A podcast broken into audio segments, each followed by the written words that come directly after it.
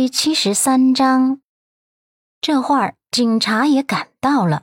警方办事自然不能落人口实，所以不能强行赶走那帮记者，只能在门口筑起人墙，用肉体挡着那帮记者的镜头。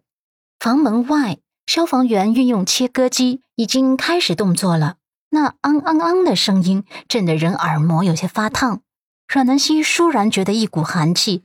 从头顶灌输下来，从头冷到脚，内心真是又气又慌又无奈。顾世修又折回到猫眼处，回眸看着阮南希，压低声音：“ 陆先生动用了消防队。”阮南希眸子睁大，心脏的地方也像是被灌入了冷气，冷得他直哆嗦。他不敢想象此刻陆先生会是什么表情，心口的慌乱啊，控制不住的凌迟着他，手指紧紧的掐进了掌心里，掌心又出血了，殷红的血迹刺目无比，刺激的他的眸光微微一沉，脑海中突然灵光了一下，想到该怎么解释，该怎么样证明自己的清白了，他深呼吸。压住内心那些山崩般的慌乱，颤声道：“师修哥，开门。”顾世修一怔，现在开门，他们怕是很难解释的清楚。阮南希重复，眸底闪过一丝坚强：“先开门，越是逃避越是糟糕，相信我会解释清楚的。”顾世修无奈的叹息，想来他说的也是对的。这会儿主动开门，也能多少的证明他们的坦荡。若是等会儿消防员强行割开这扇门，那么所有的难堪和狼狈都会被放大。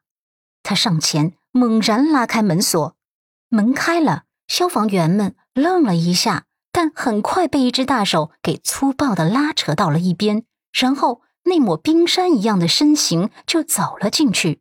人过生风，冷风阵阵啊！蓝子琪这些年的职场不是白混的，他的反应能力快到极点，在大家都还没有反应过来的时候，他已经上前帮忙把门重新关上了，将那些好奇的、探究的、精彩纷呈的眸光纷纷都隔断在门外。陆漠北站在阮南希对面，身形挺拔如山，气势如冰寒，面容冷冽深刻。眸光像是火炬一样定格在他的小脸上，几秒后，他周身的寒气已经暴涨到了一个新的高度，他的眸光已经骇人到近乎能吃人的境界。阮南希心口微微的颤抖，胸口团紧的气息一下子堵住了，不上不下，最后猛地一下子提上来，他眸光忍不住的颤抖，慌乱，第一次被陆先生这么盯着。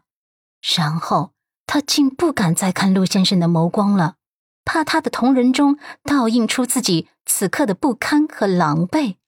陆漠北的眸光慢慢的转向了身后的顾世修，然后失控的冲上去，一拳砸在了他的鼻梁上，沙哑的嗓音像是生锈一样蹦出两个字：“混蛋！”顾世修一直是属于温润如玉的那一类型。这一拳砸的实在，他只感觉鼻梁处的疼痛从头顶一下子传到了心底，然后人也踉跄着后退，最后撞到了书桌的一角，才站稳住身形。阮南希眸光一颤，目瞪口呆。三秒后，顾世修深呼吸，鼻孔好像有温热的液体流出来，伸出手指擦了一把，指尖上染上了鲜血的色彩。眼前的画面让陆漠北的呼吸系统差点就瘫痪了，胸口的那座火山一下子就爆发了出来。他咬牙再次逼近顾世修，拳头已经挥了出来。阮南希反应过来后，完全没有多想，直接冲了过来，抱住他的手臂：“陆先生，你冷静点，冷静点，听我解释啊！”他这样子被陆漠北认定为袒护，这仿佛是在火上浇油。陆漠北的眸中爆发出新一轮的火焰，那如火般的眸光直直的射向他，一发力就将他甩了出去。他咬牙切齿：“阮南希，你都这副鬼样子了，还要护着你的野男人？你看看你自己的鬼样子，再看看他，你告诉我，我要怎么冷静？”他一用力，又将撞在墙壁上的阮南希给扯了回来，然后拉到浴室的镜子前。他喉结滚动，下一秒就像是要宰了他一般。你给我睁大眼睛看看，你自己现在是什么鬼样子？啊！阮南希看着镜子中的自己，肩头有抓痕，手腕上有勒痕，最最重要的是，他身上只裹着丝被，还光着脚踝。而是修哥西装外套被胡乱丢在地上，领带散落在床上，他的高跟鞋一只在门口处，一只在沙发处，他的小礼服也无辜的躺在地上，浴室的地上还有几个纸巾团，这样的画面很难让人不误会。陆漠北冰寒透彻的眸光扫向他光裸的脚踝，嘴角勾起残冷的弧度。一字一句的讥讽道：“